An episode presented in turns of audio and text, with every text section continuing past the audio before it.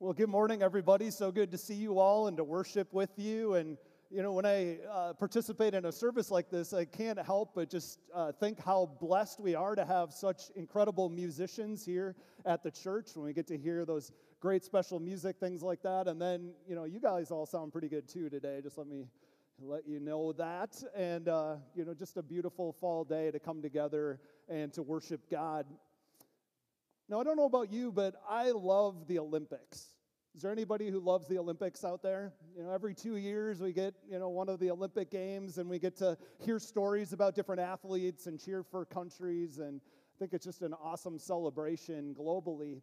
Now, in 2016, there was a story that I thought was especially compelling. And it was the story of Michael Phelps. And you're probably familiar with Michael Phelps. He was one of the greatest swimmers to ever live. And in 2016, he won his 23rd gold medal. Isn't that amazing? 23 gold medals. It was his fifth Olympic Games. And he was so focused and he was so determined to meet his goals that his face went viral on the internet. And I think we have a picture there. Now, that's exactly what I looked like on Thursday night watching the Vikings game. I just want to let you know. But he was so focused on reaching his goals, he was so determined, and then he met those goals, and people celebrated his achievement but you might not know the backstory to what happened before the 2016 Games. You see, in 2012, he was in the Olympic Games that were in London, and they didn't go according to plan. He was beaten a few times, and he was expected to win. And he went into depression, and he started to heavily drink. And eventually, he was picked up on a second DUI, and he felt like his life was out of control. And instead of getting help, he went home after being arrested and he drank and drank and took drugs and he was considering giving up on life altogether. In fact, one of the quotes that he was said to have said in an interview is I had no self esteem, no self worth. I thought the world would just be better off without me. I figured that that was the best thing to do just end my life. Now just imagine getting to that point where he's ready to give up, this incredibly successful and famous athlete. Now, along the way, too, he had become estranged from his parents and much of the rest of his family, and he lost all passion for swimming, you know, the sport that he had dedicated his life to, and he felt like he had nothing to live for. And so, after that second DUI, he just felt like he would drink himself to death. But fortunately, some friends and family got through to him and got him into a rehab program. And as he was entering rehab, one of his friends gave him a book, a book that some of you have read as well. It's The Purpose Driven Life.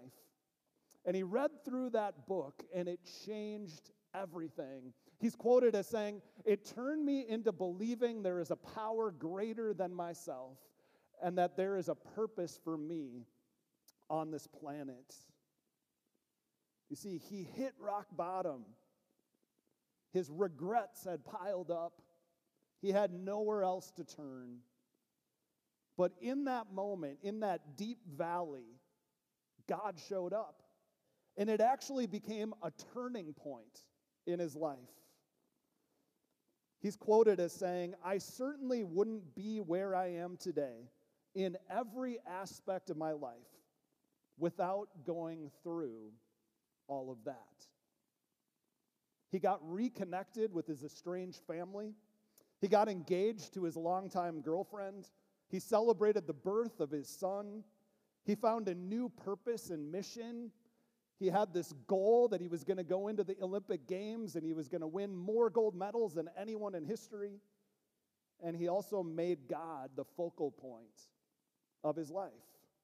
You see, at those Olympic Games in 2016, Michael Phelps showed us what redemption looks like. He took a story full of regret and pain and hurt. He allowed God to come in and do some heavy work in his life. And it turned into a story of great redemption and great triumph. This morning, the big idea that we're going to talk about is that God wants to take your story of regret and turn it into a story of redemption. God wants to take your story of regret and turn it into a story of redemption. You see, when God is on your side, when He's active in your life, there is always the possibility of new life.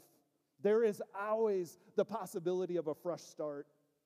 God can take anything from your past, even your worst regrets, even your greatest pain, and He can use them for great good and great impact in the world. Now, before we dive into that, before we look at what the Bible has to say about redemption, I want to give you a quick review of where we've been each week because each week builds upon the last. Now, some of you I know always have perfect attendance and you know this frontwards and backwards, so I'm just going to invite you to take a little nap or plan what you're going to have for brunch or whatever else. But for the rest of us, here's a little bit of review. We started out by talking about how every single one of us has regrets. It's something that we all have in common, it's a part of being a human being.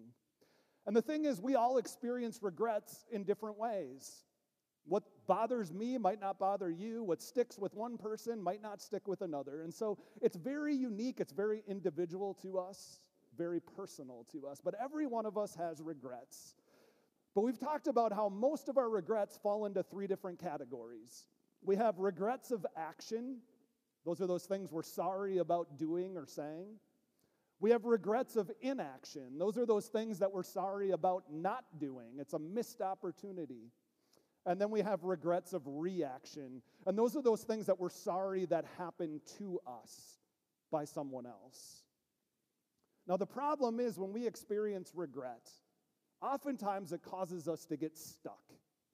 We can have a regret stick with us our entire life. And it's like having a rewind button or a replay button in our head where we just replay that regret again and again. And we call this the sorry cycle. We're sorry that we did something or experienced something, and then we long to go back and make things different. If we only had a time machine, if we only knew what we know now, if we could only go back and say things differently, do things differently, then we wouldn't be experiencing the hurt and the pain that we have today. And so we can easily get stuck. It's so hard to move forward. And so what we tend to do is try to stuff that away, try to hide it away, to try to ignore it, dismiss it, deny it, kind of hold it below the surface because we don't want anyone to find out about those secrets or those sins or those mistakes that we've had in our life. And so, this series has been all about helping us learn how to move past our regrets to a better future. And we've talked about some different steps that we see throughout the Bible that are very important for us to apply to our lives. First off, we talked about how we need to recognize our regret. We need to own up to it instead of trying to stuff it away, instead of trying to ignore it or dismiss it or deny it. And we've talked about many different characters throughout the Bible who had to finally recognize the mistakes, the sins, the regrets in their life. And there's really a big word attached to this, and it's confession. We start to find freedom from our regrets, from our sins, when we're willing to confess them. Confess them to God, confess them to ourselves, and even confess them to each other. It starts that healing process that God wants to bring into our life. Well, then, secondly, we need to release our regrets. Our tendency is to really hold on to them tightly because we want to be in control. We want to control the narrative. But God invites us to release those regrets to Him. And the big word that's attached to releasing our regrets is forgiveness. Forgiveness is what brings the freedom that we need. Maybe we need to forgive someone else. Maybe we need to ask for forgiveness from someone else. Maybe we need to ask God for His forgiveness. Well, today we're going to talk about the third step, which is redeeming our regrets. And you know, the word redeem is such a rich word. I think it's such a descriptive word. Now, think about if you have a gift card or a gift certificate in your pocket and how you can go to a restaurant or a hotel or go on a vacation or whatever else and you can redeem that gift certificate. You can use that slip of paper or that card to pay your debt. And it's such a awesome thing to do, right? To have your debt be paid. Well, you see, each one of us is in debt to God. That's what the Bible says. Our sin puts us in debt to God. And in fact, we owe Him our life. That's the penalty for our sin. But the Bible also tells us that Jesus freely went to the cross to pay the penalty for our sin. He paid our debt for us so that we could have forgiveness and new life in Him. Jesus releases us from our debt to God, and He redeems us through His blood. It's what we heard read in our first Bible reading from 1 Peter. Peter says, For you know it was not with perishable things, such as silver or gold. This isn't just a check, it's not just some money in his pocket, it's not a gift certificate. It says, It's not that at all. You were redeemed from the empty way of life handed down to you from your ancestors with the precious blood of Christ, a lamb without blemish or defect. And God promises to take all of our sins that were like scarlet and make them as white as snow. And that's what our board here represents. All of the regrets that were brought up and shared here, left at the foot of the cross, are made as white as snow. As the Bible says, they are as far from us as the east is from the west. It's an amazing redemption story. Now, the Bible is full of individual stories of redemption and God's grace. In the past weeks, we talked about Peter, one of Jesus' best friends. And Peter messed up big time. He denied Jesus three different times. He turned his back on his friend. And imagine the regret that he carried with him. Imagine the narrative he was forming in his head. Jesus would never welcome me back. He's never going to forgive me. I'm the worst friend ever. But what did Jesus do? He forgave him and he restored him. He redeemed him and he gave him a job. He said he was going to build his church on him. And just 40 days later, Peter had an opportunity to preach to a group of people who had never heard the gospel, and 3,000 people came to faith. You see, God wasn't done with Peter. Peter lived out a redemption story. Well, then we have the story of King David that we've talked about the last couple weeks. King David, one of the greatest heroes of the Bible, he's one of the biggest celebrities in the world. Seemingly everything goes well for him until he makes some very bad choices. He commits adultery, and not only that, he ends up killing the woman's husband. So now he's an adulterer and he's a murderer.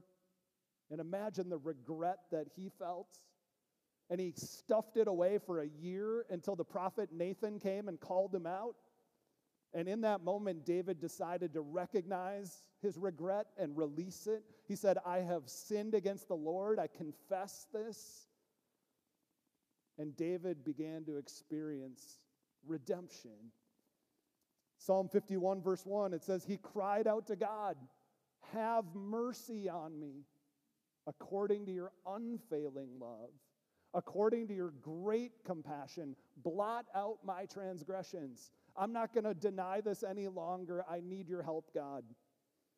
And when David recognized and released all of these regrets and all of these sins to God, well, then God began his redemption process. God gave him a son whose name was Solomon. The name Solomon means God's peace.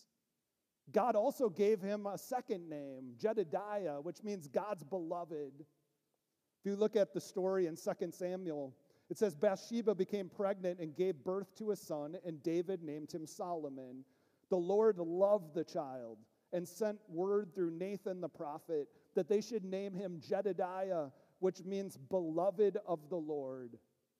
Just as the Lord had commanded. Now imagine David holding his son in his arms and remembering what he had done and how God had redeemed and restored him. And now this child represents God's peace and that he is God's beloved, that God hasn't given up on him, but in fact has great plans for him. The story is also told in the book of First Kings. And he says, he says to Bathsheba, As surely as the Lord lives, who has delivered me out of every trouble. Just that is just an amazing truth. After all David had gone through, he says, The Lord has delivered me out of every trouble. I will surely carry out this very day what I swore to you by the Lord, the God of Israel.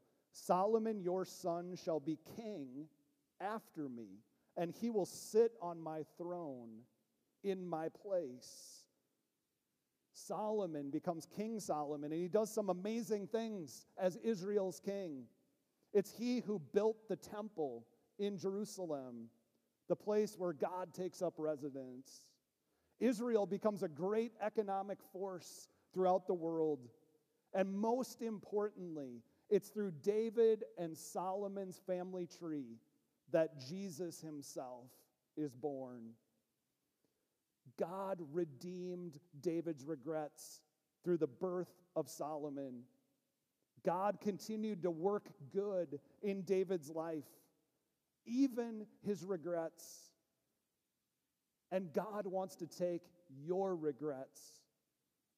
He wants to take the story of regret in your life and turn it into a story of redemption. And so this morning, I want to focus on three truths about redemption. Three important truths about redemption. First off, redemption is something only God can do. Redemption is something only God can do. And He wants to do it. Even with our deepest regrets, even with our deepest sins, just like the prodigal son story, God wants to welcome us home. Remember in that story, the father waited by the side of the road. He's out at the mailbox. He's looking off in the distance, waiting to see if this is the day that his lost son returns. And when he sees his son coming down the road, he doesn't hold back, cross his arms, kind of wait to see how things go. Do you remember what happens?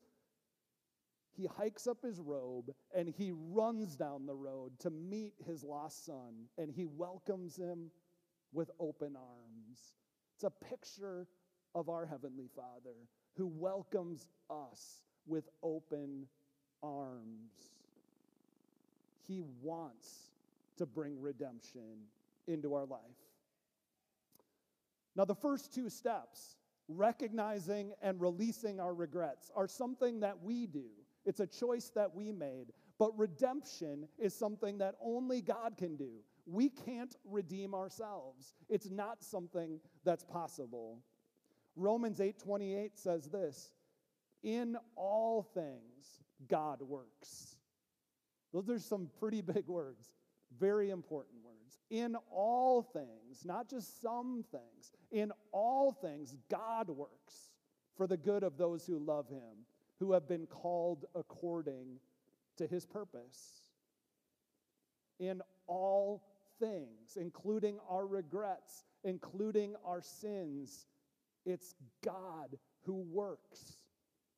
In fact, your worst moments are where God can sometimes do his very best work. Our role is to trust, to allow God to come in and to begin the restoration process. Our role is not to try to strive harder, to work harder, to do it on our own. No, in the end, our role is to surrender, to trust Him, and to allow Him to have His way. You see, real redemption only comes through supernatural change. And that means only God can do it. I love what Rick Warren says. He says, Only God can take the mess of our life and turn it into a message. Only God can take a test and turn it into a testimony. He can even take the very worst things of life and bring good out of them. Number two, redemption takes time.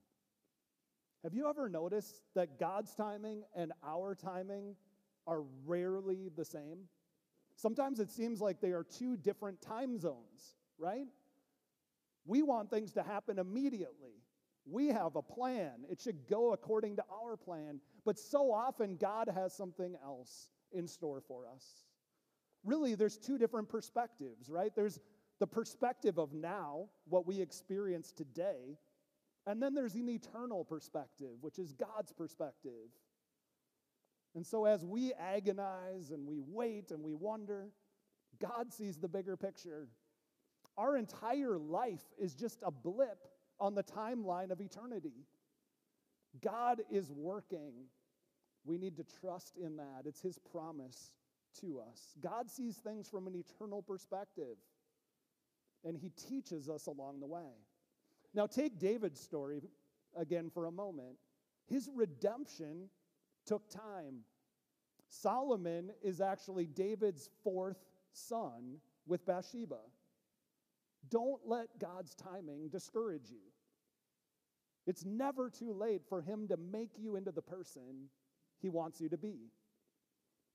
Whether it's the story of David, the story of Peter, the story of Mary Magdalene, the story of the Apostle Paul, even the story of Moses. It took 80 years for Moses to experience God's redemption in his life.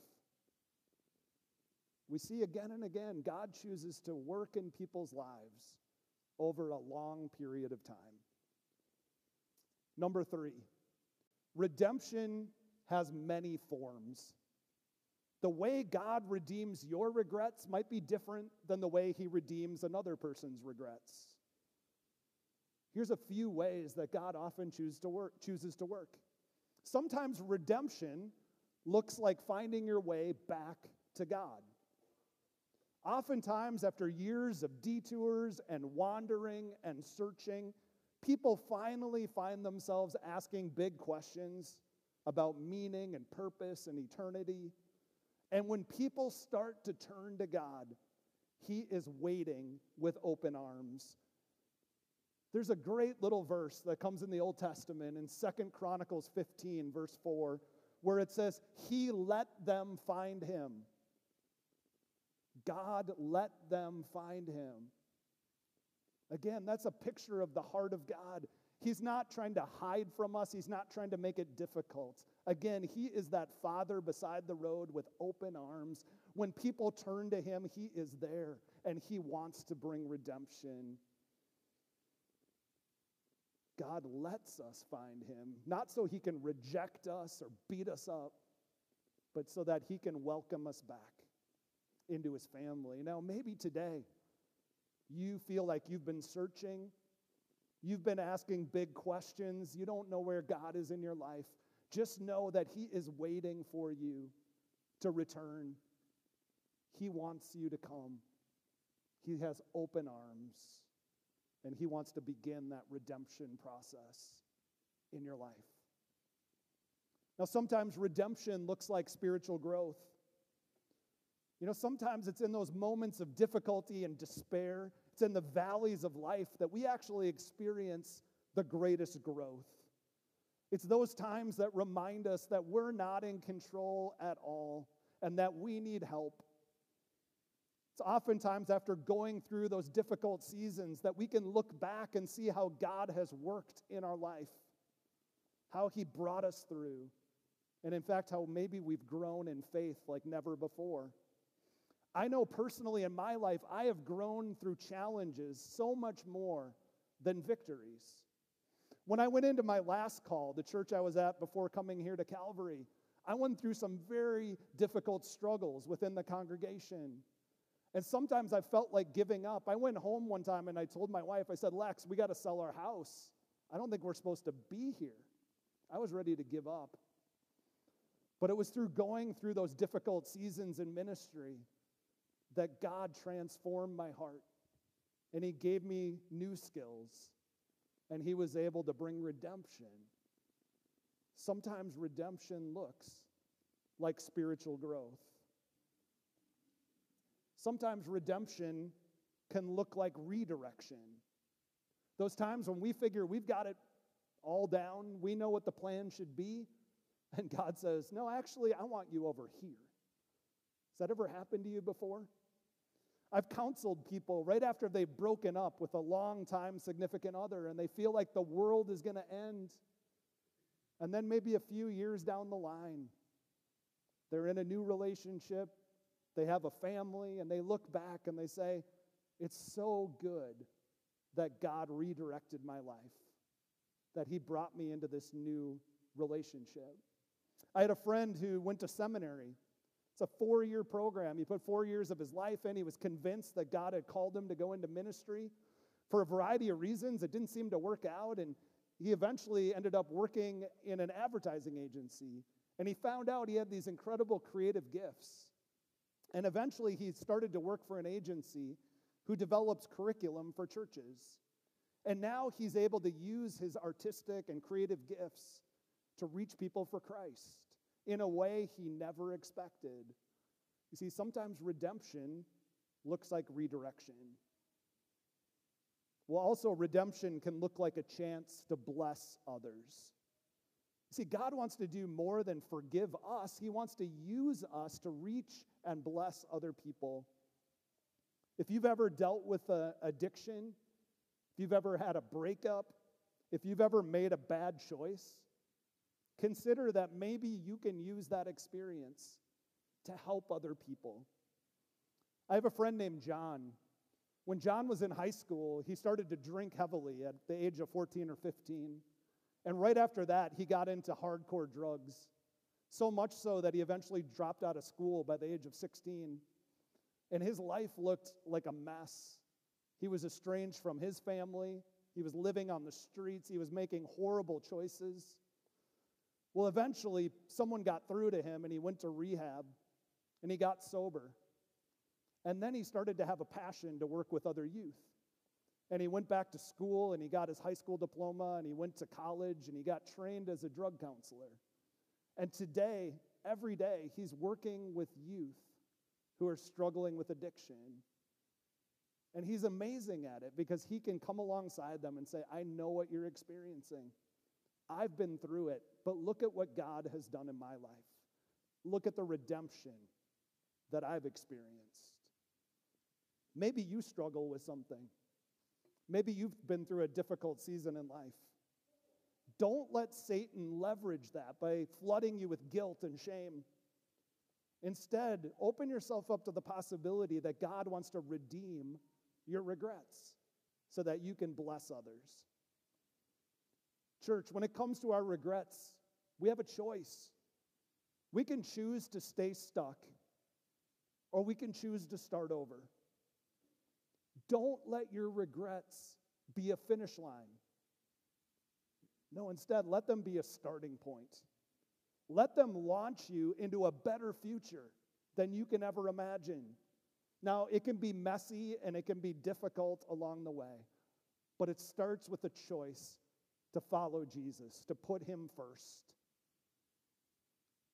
How will you start over today?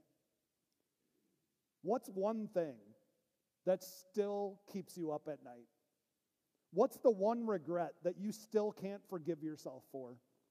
What's the one thing that's so embarrassing you don't want anyone to ever know that it's been a part of your life? No matter where you're at, I want you to hear this. God is in the business of redeeming people. Remember, Peter betrayed his best friend Jesus. David committed adultery and murder and tried to cover it up. Paul persecuted and killed Christians for a job. Yet Peter became one of the leaders of the early church. David's lineage became the lineage of Jesus. And the Apostle Paul became the greatest evangelist the world has ever known. So imagine what God can and will do when He begins to work in your life, when He begins to redeem your regrets. Let's pray.